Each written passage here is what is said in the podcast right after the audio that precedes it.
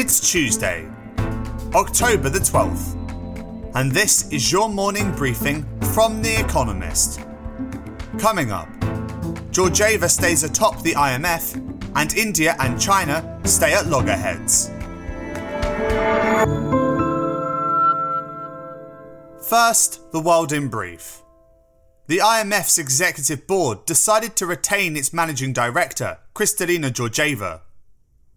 She has been under scrutiny over allegations that, during her stint as the World Bank's CEO, she pressed staff to manipulate data to improve China's standing in the Doing Business rankings, which was subsequently scrapped. At the conclusion of eight board meetings, the IMF released a statement expressing its quote, full confidence in Ms. Georgieva's leadership. Talks between India and China to resolve disputes about their borders failed decisively, with each side blaming the other. Their worst skirmish last year killed 20 Indian soldiers and at least four Chinese.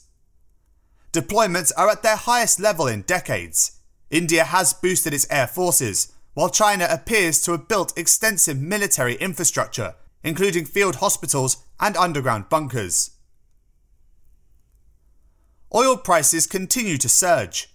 On Monday, the price of West Texas Intermediate crude, the American benchmark, rose to above $80 a barrel, a seven year high. Brent crude reached a three year high. Prices have increased because of growing global demand as countries ease out of lockdowns. Last week, OPEC and its allies agreed to increase oil production gradually. The British government's early response to the COVID 19 pandemic was the country's worst ever public failure, according to a new report by a cross party group of MPs. Neglecting to stop the spread of the disease, then aiming for herd immunity and delaying the first lockdown, led to extra deaths. All this despite some successes, including the development and distribution of vaccines. The governor of Texas, Greg Abbott, banned public and private institutions from imposing vaccine mandates. President Joe Biden has been calling on bosses across America to make vaccination a condition of employment. Mr. Abbott accused Mr. Biden of, quote, bullying and said the rules would disrupt the economic recovery in Texas, which has been especially hard hit by the pandemic. AstraZeneca said AZD7442, a combination of two antibodies, halved the risk of severe disease or death in COVID 19 patients who have been symptomatic for seven days or less, based on data not yet peer reviewed. Separately, Merck, a drug maker, asked America's Food and Drug Administration to approve its antiviral pill, Molnupiravir, for emergency use. This year's Nobel Prize for Economics was shared between three academics for their work on labour economics. David Card shared the prize with Joshua Angrist and Guido Imbens. The Royal Swedish Academy of Sciences said their insights into how natural experiments can be used to understand cause and effect in the labour market had, quote, revolutionised empirical research. And fact of the day 8% the share of Emirati citizens who worked solely at private firms in 2019. Keen to trim bloated public sector payrolls, the United Arab Emirates and other Gulf states offer big subsidies to pull workers into private employment, with little success.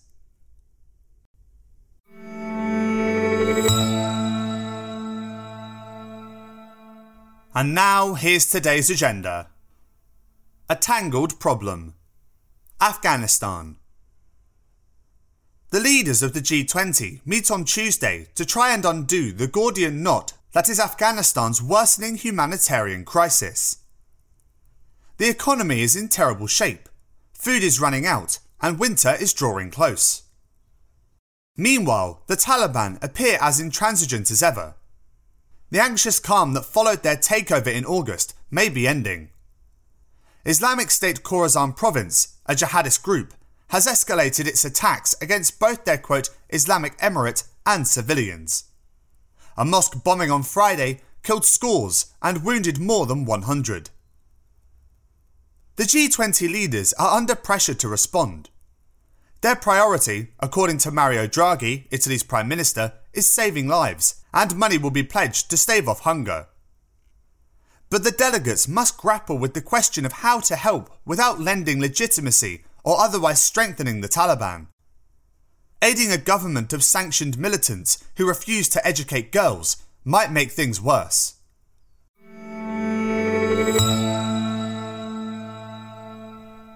Counting carrots. LVMH. As Fashion Week season ends and influencers go from jet setting to jetting home, the bean counters take over. On Tuesday, LVMH, Europe's most valuable firm, will give an update on its quarterly revenues. The luxury mastodon behind brands such as Louis Vuitton and Veuve Clicquot will soon be followed by its rivals Kering, owner of Gucci, and Richemont, Cartier. COVID 19 looked to have felled the sector by preventing rich Asian tourists from splurging in Milan and Paris. But it recovered faster than anyone expected, driven by soaring sales in China. LVMH's numbers will indicate how complete that recovery has been, offering a checkup on all luxury sectors, from hotels to watches and pret a porter. Bling minded investors will be especially keen to know if Bernard Arnault, LVMH's chairman and chief executive, has made Tiffany, a jewellery brand it took over at the start of the year, sparkle.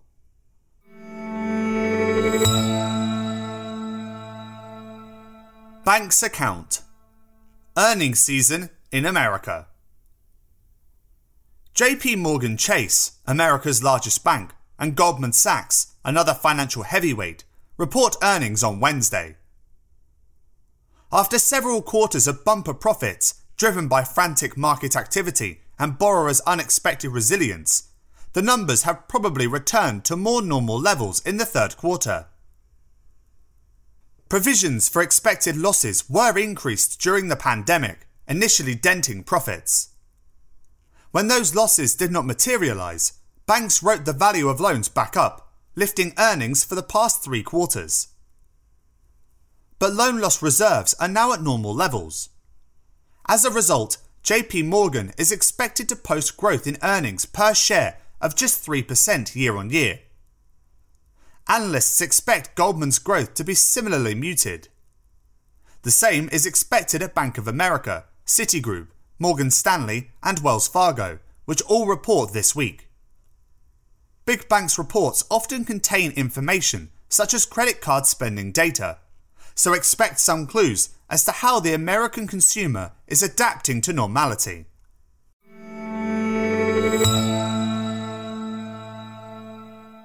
Doing what comes naturally. Nobel Prize for Economics. Working out what causes something is hard, as social scientists know all too well. Ideally, researchers can test their hypothesis in a randomized experiment. But designing them can pose practical and ethical questions. On Monday, David Card at the University of California, Berkeley, shared the Nobel Prize with Joshua Angrist at MIT and Guido Imbens at Stanford University. Their work proved that imperfect natural experiments, in which some quirk of history has effects similar to intentional randomization, can still establish cause and effect. Dr. Card's work examined how immigration, education, and minimum wages affect employment. In one influential study, written with the late Alan Krueger, he found that a minimum wage increase in New Jersey did not affect how many people were hired in low wage jobs in restaurants compared with next door Pennsylvania. Dr. Angrist and Dr. Imbens solved methodological problems in natural experiments, making their results easier to interpret. All three, quote, revolutionized empirical research, the prize committee said.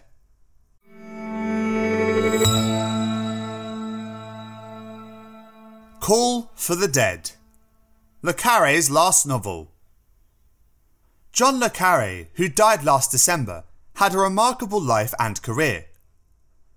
Over the course of six decades, the author and one time spy charted geopolitical upheaval and people's capacity for treachery, conflict, and abuse of power. In his archive of unpublished material was a final complete novel, his 26th, called Silverview. With it, Le Carre shines a light on the murky world of espionage one last time. It is a short yet compelling tale, revolving around a city slicker reinventing himself in a seaside town, a Polish emigre with divided loyalties, and a British spy, our chief sniffer dog, hunting down a security breach. The book takes several chapters to get going, but once it does, Le Carre displays his characteristic blend of drama, intrigue, and sharp characterization.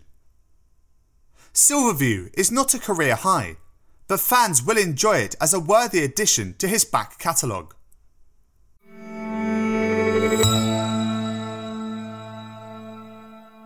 Finally, here's the quote of the day from Wilt Chamberlain, who died on this day in 1999.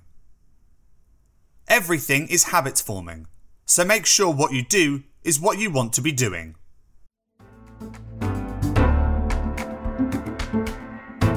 That's it from The Economist Morning Briefing, available every weekday and on Saturdays.